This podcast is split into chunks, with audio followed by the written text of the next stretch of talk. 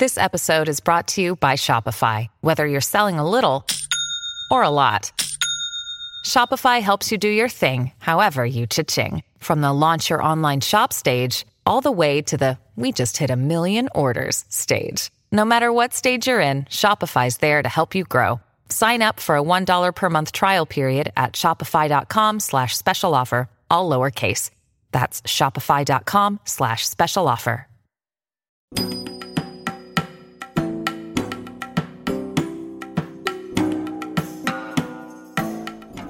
Hello, and welcome back to the History of Egypt podcast, episode 115 Hatiay's House. An introduction to the homes and people who served Akhenaten, starting with a man who helped to build Pharaoh's new city.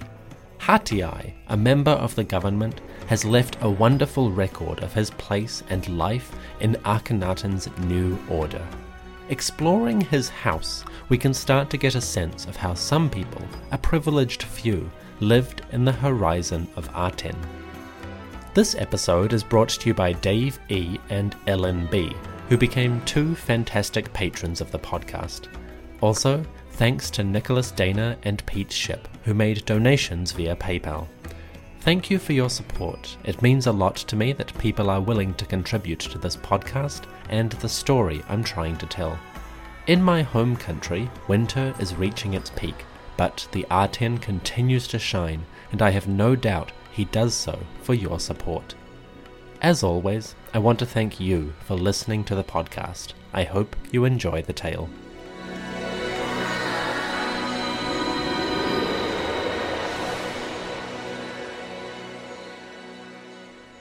The year was 1357 BCE, regnal year 6 under the majesty of Nefer Keperu Re Wa Enre, Akhenaten, the king of Upper and Lower Egypt. Across the desert landscape of Amarna, dust rose from a dozen major building sites, and for at least a few years these construction projects were the dominant feature of the new city. Akhet Aten, the horizon of Aten, was not built in a day. It took many, many months of back-breaking labor and convoluted organization. The men and women who made that process happen are mostly anonymous, but a few individuals at the top survive to give us a glimpse. Today, I would like to introduce you to the government official named Hatiay. Hatiay, or Foremost, was a member of the administration who served Akhenaten and later Tutankhamun. Hatiay held the title of Emira Ka'u, or Overseer of Works, which made him a significant cog in the machine. As overseer, he was responsible for organizing laborers, gathering materials, and connecting building sites with the resources they needed. This role made Hatiay essential to the process of constructing and raising Amarna's royal monuments. Temples needed stone foundations and shrines, the palace needed columns and plumbing, and different high officials needed stone to embellish their houses and proclaim their status. A man like Hatiay was central to the day to day logistics of building and decorating this royal centre, particularly one that was built from the ground up. Although he wasn't the highest official, Hatiay was nevertheless a key member of Akhenaten's government and a great example of the people who came to this city in obedience to their pharaoh. Hatiay probably moved to Akhet Aten soon after the project started. We know this because his house, which survived until the 20th century, is one of the earliest at the site. It was built close to the River Nile in a suburb which started near the farmland and then spread eastward. So Hatiay must have been one of the first settlers, and it's possible that he started living here even before Akhenaten did. While the king stayed in his lavish palaces elsewhere, men like Hatiay had to begin the construction process early. So, one day, Hatiay stepped off a boat at the river's edge, chose a spot for his house, and got down to business. The overseer's day to day responsibilities were many. Hatiay probably spent most of his time with scribes and with foremen above all. the scribes or accountants would help him keep track of deliveries as barges of stone arrived from other parts of Egypt. The foremen would report on progress at various building sites, how quickly each structure was rising, how many injuries the workers had sustained, and whether they needed more men, or perhaps needed to get rid of some troublemakers. Day by day, Hatiay would have been involved in disputes, issues, and making sure that work was not stalled by anything remotely avoidable. Finally, Hatiay probably had to do regular inspections of building sites, making sure the work was proceeding smoothly and that the structure was rising according to specifications. Chances are it was a busy life, our man constantly moving around the city and checking up on projects that could be several kilometers apart.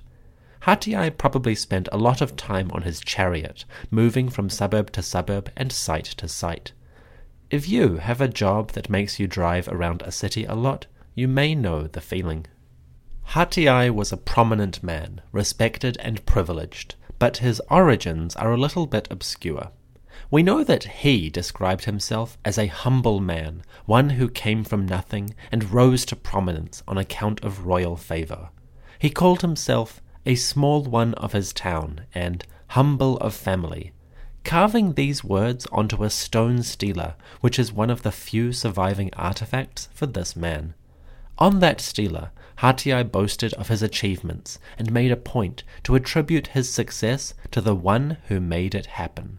He said, quote, I was humble of family, a small one of his town. But the Lord of the two lands knew me, and I was esteemed greatly in his heart. I saw the king in his form as Re in the secret seclusion of his palace. He exalted me above the nobles, so that I mingled with the great ones in the palace. My lord was content with my speech, while he ignored those greater than me. The king says to me the hidden things of his heart, when I was in the place of silence. And men went abroad in the two lands, saying, How great is the favouring of Hatiay!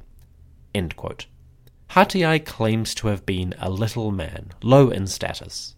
But thanks to his service and the king's generosity, Hatiay gained prominence as a privileged confidant of the ruler. Pharaoh permitted him to enter the palace and gifted Hatiay with a place among the powerful and the esteemed. Close to the king, Hatiay's counsel, his good speech, was of great value, and the ruler listened to him above all other men. What a lovely story. Hatiay wasn't being factual here, and he probably wasn't intending this to be accurate as we might understand it. The concept of the little man, quote unquote, raised to greatness by Pharaoh's generosity, is kind of a literary flourish or trope of the time. In the late 18th dynasty, many prominent men claimed to have come from nothing and gained prestige by good service and their ruler's approval. They put the king at the forefront of their own biographies, attributing their prestige to the pharaoh's benevolence and support. This was a way of flattering the ruler and demonstrating your loyalty, but it also embellished your own prestige, enhancing your reputation by association with the king. This phenomenon is particularly visible in the reign of Akhenaten, and it is possible that the move to Amarna created an ideal environment for smaller men to gain advancement and promotion based on good service. When the king was focused on raising a new city, the men who made that city happen were in a perfect position to benefit. Akhenaten lavished attention on these people. One of the most common artistic scenes of the time is the pharaoh standing at a window dispensing gold and jewelry to his loyal officials. For better or worse, Akhenaten used personal interactions and public reward ceremonies to praise and promote his best servants. It seems that Hatiay was an active participant in this environment. Hatiay speaks of his humble origins and being raised to prominence by the king, and I mentioned that that wasn't entirely accurate. You see, we actually know a little bit about where this man came from, and we know that Hatiay was anything but obscure. Hatiay, overseer of workers, came from a miniature dynasty of craftsmen. Among his other titles, Hatiay was also the chief of sculptors, and his father also held that title, as did his brother.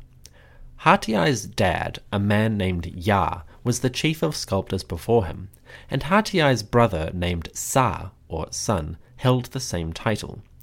So it seems to have been a family occupation. The father passed his craft to his two sons, and the three men each held this prominent position in the hierarchy of artisans. So Hatiay didn't exactly come from nothing. While he may have gained greater prominence under Akhenaten, he certainly wasn't a little man by Egyptian standards. When Hatiay was done for the day, or when he was working from home, he could enjoy the comforts of a large and beautiful dwelling. This house survived until the 20th century when it was excavated by archaeologists from the Egypt Exploration Society. In the 1930s, they uncovered the ancient home which Hatiay had commissioned here at Amarna. Hatiay's house is one of the best preserved in the whole city, and thanks to excavations, we have an unusually detailed idea of how the man lived and the space he inhabited. The house is located just north of the central city, in an area we call the North Suburb. It was built close to the river next to the farmland and it must have been one of the earliest constructions in the area, because the city of Amarna started beside the Nile and then expanded towards the east. Since Hatiay has a house close to the farmland, that suggests he was already a prominent official by the time he moved to the city. Hatiay's house is somewhat typical of elite houses at Amarna. You could easily take the schematic of this place and use it to show what the average wealthy home looked like. With this in mind, a lot of what I'm sharing today is a mixture of the archaeological material from his actual house, but also larger ideas about elite homes that scholars have gathered from a variety of places. It should be fairly clear when I'm talking about Hatiay's house and when I'm talking about wider trends, but for those who are interested in the details, I've provided some references on the podcast website. With that in mind, let's explore an ancient home, Hatiay's house near the river at Amarna. Hatiay lived in a large urban estate. It had a central building, the main home, and a larger space surrounding it with a wall on the perimeter. This estate or compound featured a variety of structures, including storerooms, granaries, servants' quarters, and even a private chapel, a small shrine where the family could worship. Hatiay's estate was spacious, well appointed, and seems to have catered to a wide range of social and economic functions. In its heyday, it must have been beautiful. Compared to other homes at Amarna, Hatiay's house is among the largest.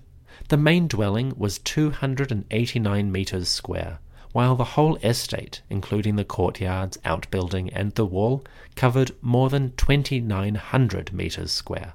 So this residence was a massive one, imposing, visible, and lavish. Within the wider suburb in which he lived, Hatiay was probably one of the most well established and prestigious households. Again, this points to his personal status and the favor which Akhenaten bestowed on him when they first moved to the city. Hatiay's house was organized around a central hall, a room within the heart which acted as the hub. This was probably the area where Hatiay conducted most of his day to day business. On days when he needed to meet scribes or receive petitions, Hatiay probably stayed in this hall while supplicants came to him. The central room of an Egyptian townhouse was multi purpose, though. When Hatiay was out or away from the city, servants might use this space for different jobs. His wife and her attendants might do weaving here, or a scribe might use the space for teaching, instructing Hatiay's son in language, literature, and mathematics.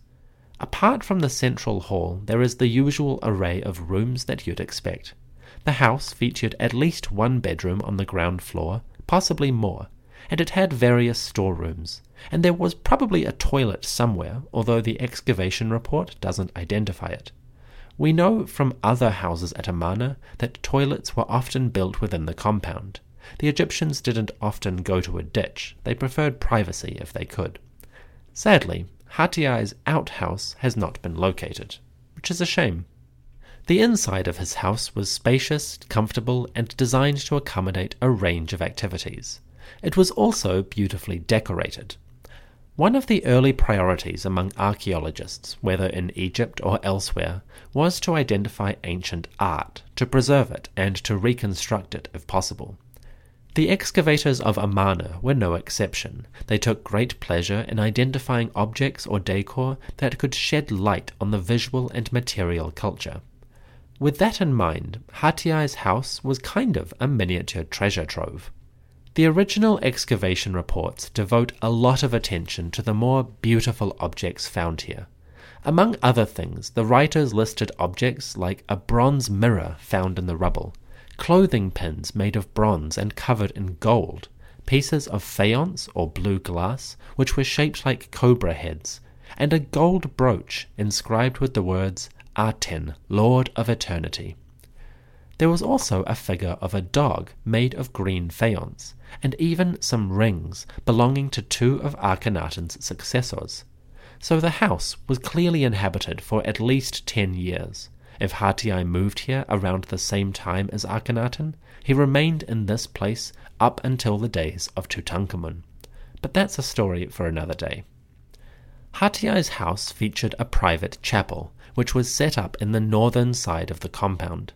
This shrine took the form of a raised platform with a ramp leading up. Three altars faced towards the east, each one marked by a decorated stela of the deity in question.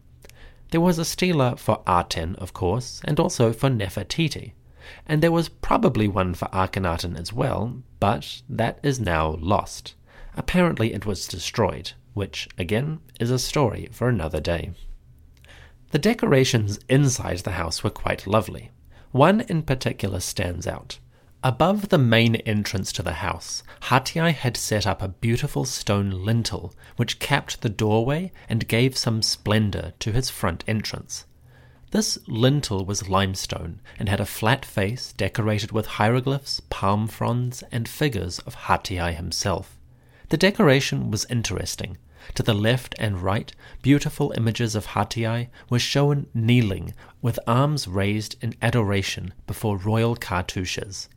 The names of Akhenaten, Aten, and Nefertiti dominated the center of this lintel, and such emblems displayed the overseer's loyalty to the crown, and hieroglyphs all around proclaimed the royal titles, noting how Pharaoh, in his generosity, had given this lintel to Hatiay. Like most servants of the Pharaoh, Hatiay knew how to represent himself and how to connect his own prestige with that of the king. Hatiay appears twice to either side, and he is shown in the classic Amarna style of art. He wears a long white robe made of translucent linen, which flares and bunches up at the waist, almost like ruffles. Hatiay has a pot belly, like most human figures of the time, and he wears short black wigs, broad necklaces, and bunches of flowers sticking out of his collar and his hair. Just like we saw in the royal palaces, images of flowers, of growth, seem to be particularly prominent in the visual expressions of Amarna.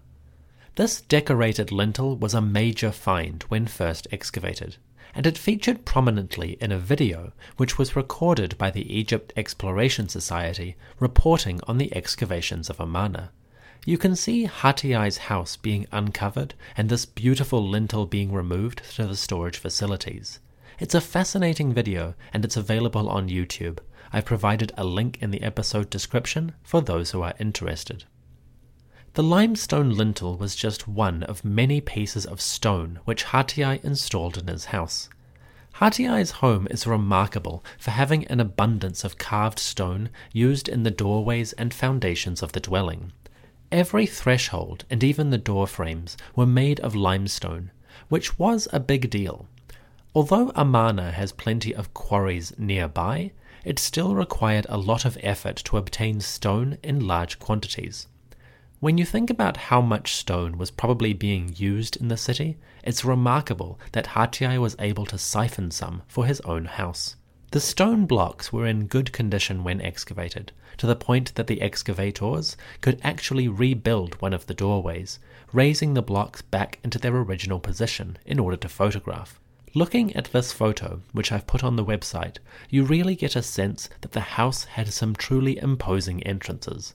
Many visitors must have been impressed by the abundance of stone in this dwelling and what it said about Hatiay's place in society. Perhaps we shouldn't be surprised that Hatiay, the overseer of works, was able to secure an unusually large amount of stone for his personal residence. Spending his days in a role connected with resources, labor, and deliveries, Hatiay probably had friends and connections among the various stonemasons and their foremen.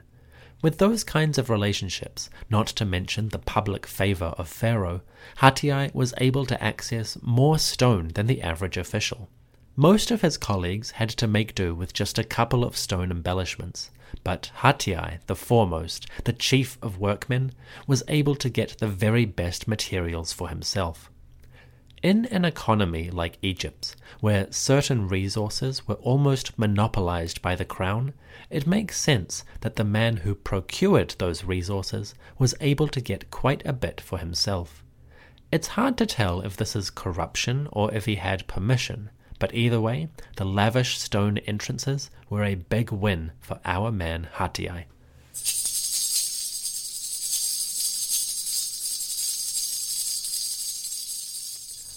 So Hatiay's home, his physical dwelling, was lavish in many ways. But before we leave it, let's take a moment to explore the other parts of this residence. The house itself only occupied a small section of the estate. Like many wealthy Egyptians, Hatiay used his dwelling as the center of a larger social and economic network.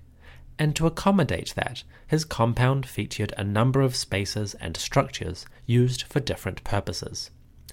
The eastern edge of Hatiay's estate was devoted to food production. Here, a wide courtyard featured two granaries, four ovens, and four magazines, rectangular storerooms used for food or tools. The food would be prepared almost entirely in this area. A worker could draw ingredients from the storage facilities, cook them in ovens, and bring them into the house quite quickly. The original excavators had an amusing comment about this. When they reported their reconstruction of the kitchen area, they made a point of preempting criticism by saying, quote, From this eastern court, a service door led into the house. By this, the meals would be carried in. And it is no good objecting that the meals would be cold, because our meals on site are carried down to the dig in a wooden box, often as much as two miles, and they arrive too hot to be eaten. I like that the authors felt the need to make that point. The distance between the kitchens and Hatiay's inner house is not very far, about 10 meters. Any servant bringing in food would have no trouble setting it down before the master, ready, hot, and fresh for the eating. Hatiay and his family probably had easy access to hearty, comforting food. So the eastern side of the compound, the one furthest from the entrance, was used for food storage and preparation.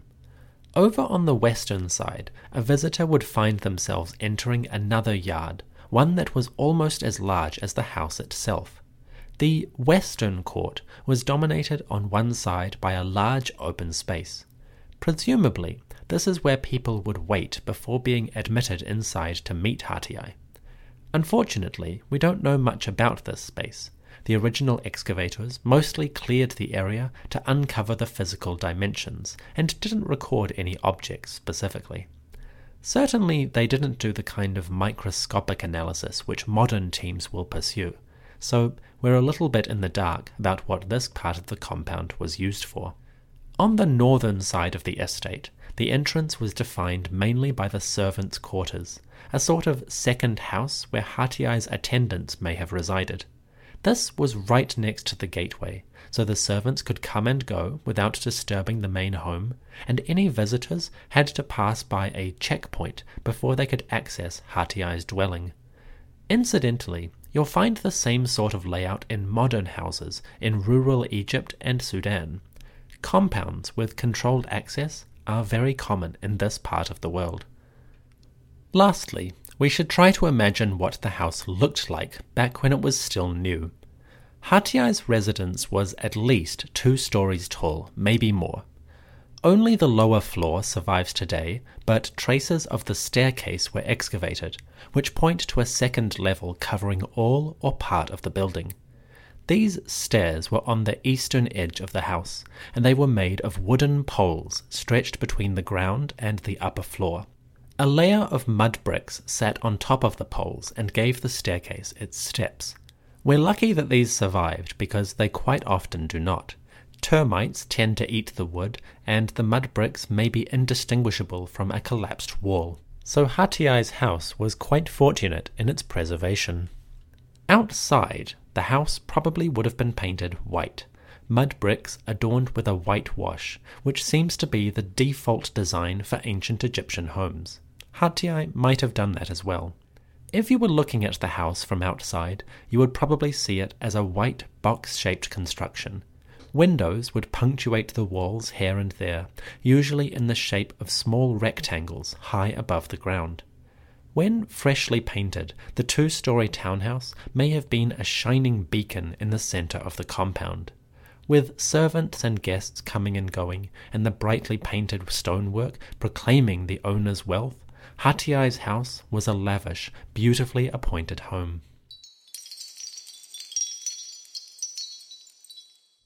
Hatiay's house is a major landmark of the Amarna cityscape, and it is one of the best preserved of the early phase of construction, or at least it was. Today, the house is lost. Modern agriculture has expanded over this area, and the need for living families to acquire their food has obliterated the traces of an ancient one. Which is a shame, but we can be grateful that the house was thoroughly documented in text and in video back in the 1930s. Hatiay came to Amarna, Akhet Aten, soon after the royal foundation. Quite possibly he was among the very first wave of settlers who migrated to the royal city.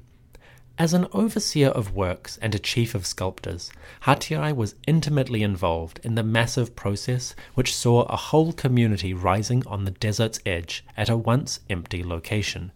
He was probably in the thick of it from day one, organizing the thousands of small tasks which could bring a cargo of limestone, a delivery of mud bricks, or a team of workmen to the places they needed to be. For his efforts, Hatiay gained prominence at the court, recognition by the pharaoh, and wealth enough to live in a comfortable, beautifully decorated home.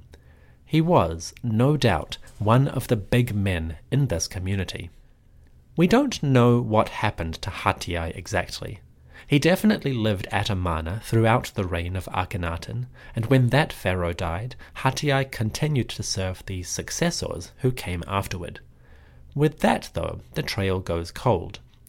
It's possible that when he eventually died, Hatiay was buried at Thebes. A small cache discovered at Thebes in 1896 included the body of a man named Hatiay, who was connected with a temple of Aten. The body was in the right time period, but that man was a scribe, and our Hatiay is never recorded as a scribe so it could be two different individuals with the same name. Unfortunately, none of the tombs at Amarna are identified as belonging to Hatiay, so we don't know where or how he intended to be buried. With that, his ending is a mystery, but we will see him again before the Amarna period is over.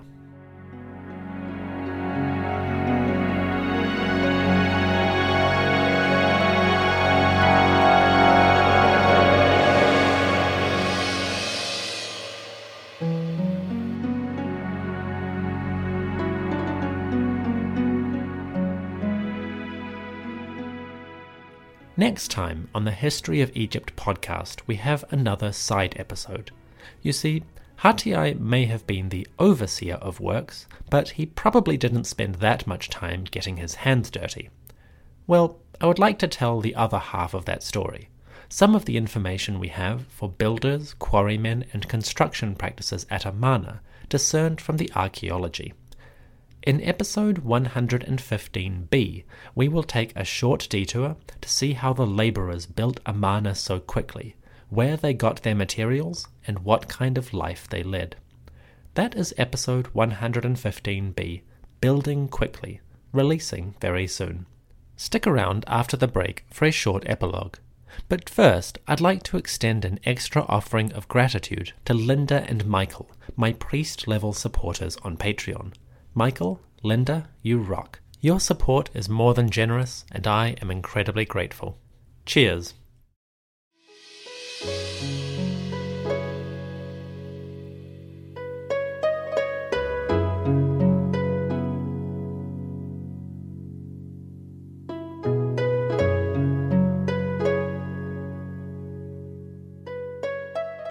Hatiay spent a good ten years at Amarna, living through the majority of Akhenaten's reign in this city. Later in Hatiay's life, when he may have risen in rank or prestige, the overseer got an opportunity to embellish his house slightly. What he did was essentially an ancient form of renovations. Originally, the entrance to Hatiay's house was located on the western side of the dwelling. You approached it from the main courtyard and went up a small staircase to the doorway. Hatiay eventually decided that this was unsatisfactory, and he moved his entrance around to the northern side of the building. During the 1930s, the excavators observed that the original entrance had been hidden away by a wall, and then a new one had been constructed to the north. It seems that Hatiay wanted to make his visitors go around the side of his building in order to access the main entrance. It's not exactly clear why he did this, but there is a good indication when you consider what was next to the new doorway.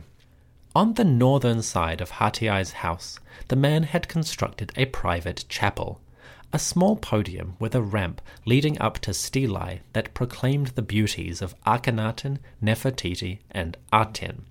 This chapel was close to the northern side of the building, and when the entranceway was on the west, guests would not have seen it. But now that the doorway was moved, anyone waiting to come into Hatiay's house would have seen the chapel right next to his main entrance.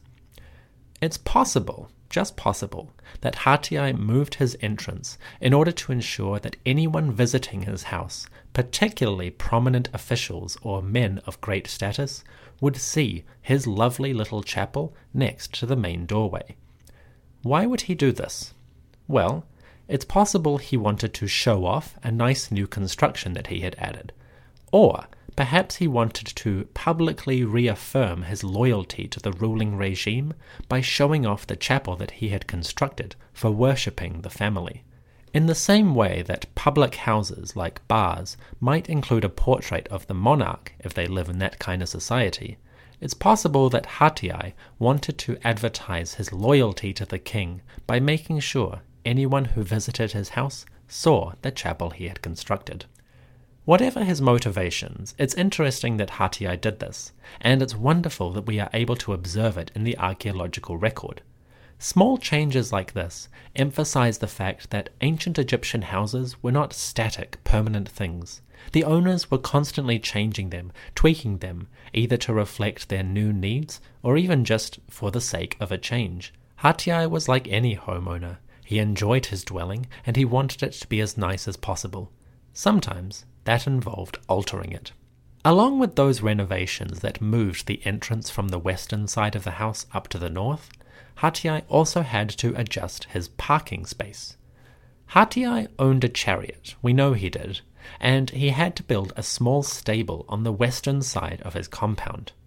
Just outside the main gateway, a small area was set aside for stabling the horses and for storing his chariot. This area was surrounded by a brick wall, so that it was hard to access unless you were the owner. This chariot parking space was identified by the original archaeologists, and it gives an amusing glimpse of the lifestyle of this ancient man, and an image of Hatiay arriving outside his gateway in the evening, jumping down off his chariot, and letting a porter take the horses and cart away. Little touches like these are what make archaeology come alive for me. Glimpses of Hatiay's garage, so to speak, are a permanent reminder of the man, his life, and his little habits day by day.